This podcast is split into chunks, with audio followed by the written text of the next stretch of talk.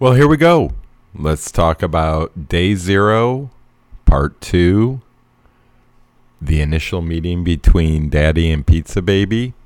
And let me give you a little background leading up to this. And then uh, uh, when I talk about the uh, few weeks that transpire after this initial meeting with uh, Pizza Baby, while I decide whether I'm going to go through with it or not, I'll uh, talk a little bit more about the background and, and what led up to it. So at this point, it's February 2016. I sneak away on a, a weekday uh, for lunch, uh, 30 miles south of my hometown to uh, the college town where I went to college. And uh, I go to a bowling alley to meet Pizza Baby for lunch. So, how did I meet Pizza Baby? Let's talk about that. Leading up to this point, uh, I had been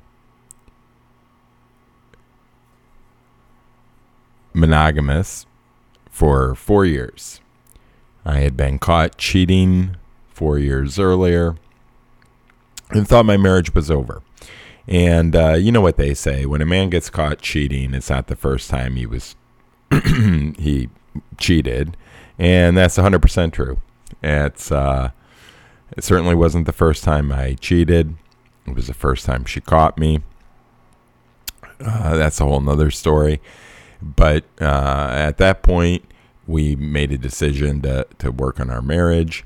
Next two and a half years were very good. And then things started to go south. Now, uh, you know, the whole idea here behind No Bad Karma is not to throw people under the bus, it's to admit f- some faults, mine personally, uh, so people can learn from them, so people don't make the same mistakes. Um, I'm, you know, not trying to tell people what to do, but I'm making some suggestions based on on what I've learned. And uh, one of the things I can tell you is uh, I'm going to tell you a couple things that, that most people wouldn't admit. First of all, I, I, I said I had been four years since I had been caught, almost to the day.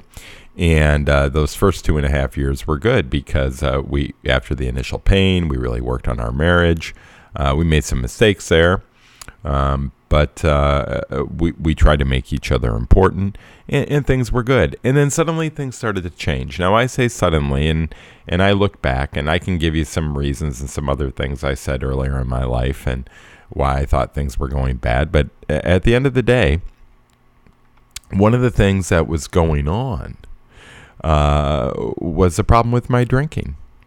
And uh, my drinking was uh, a problem. So sure, I can look back and say uh, there were there were there was an effort my uh, wife could have made to to to to make things uh, better, but at the end of the day, it was my it was I was the problem, not her. I was the first problem that needed to be fixed there, not her. So, uh, getting back to the point, day zero, part two, this this meeting. Um, how did I how did I uh, meet Pizza Baby? Well, obviously, if I cheated before, at some point I ended up on websites where men that cheat can seek out arrangements uh, with women that uh, want to accommodate them, and that's what I had. Uh, that's where I'd been before, and that's where I went went back to. Now I'm going to tell you something else. Most men that cheat won't tell you, and it doesn't apply to all men that cheat. It applies to those of us that are or were. I like to think of myself as a recovering sociopath, recovering narcissist. Uh, we were uh, were manipulators and uh, I went to that website and I knew what I was looking for. I was looking for somebody I was attracted to on some level, which I found. I was looking for someone that I could uh, I could make sure they were real. I could do some cursory checking, and they were, and that there weren't any obvious, uh, you know, six degrees of separation. Um, there, there's always six. You, I, there's always six degrees of separation or less. I feel, but uh, it, it's the obvious things you want to stay away from. and uh, I wanted somebody hopefully that hadn't been around the block um, because there are advantages to training them, and uh, and I I mean that in a nice way because there's a lot of men that take advantage of women, and and uh, obviously cheaters are taking advantage of their wives wives but uh, or husbands but uh, I was trying to not use somebody and take advantage of them. I I didn't want it to be long term um, and permanent, uh, so I wanted to leave them with some value um, from my experience and some of the the stories I had heard. Uh, because no bad karma and telling these stories, uh, telling other people's stories had it was already a thought at that point in 2016 and um, uh, a few years earlier, actually, when I got caught the first time. But uh, before that, but um, at the end of the day, uh, I had picked out Pizza Baby and one other person uh, to me. and I joined the site after I'd picked them out renewed my membership. Uh, the other person, uh, I think I messaged them both, and I think Pizza Baby responded right away, as I recall.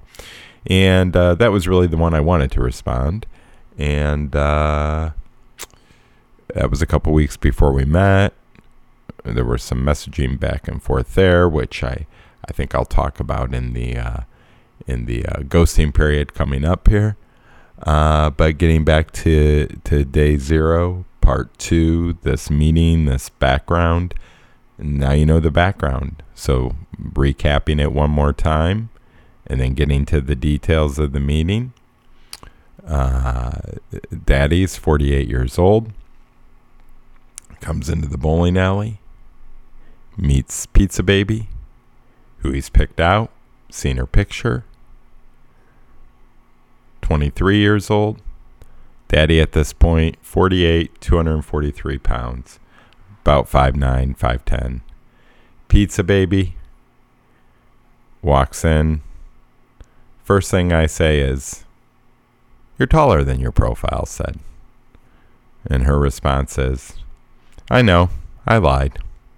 And I knew right then I liked her.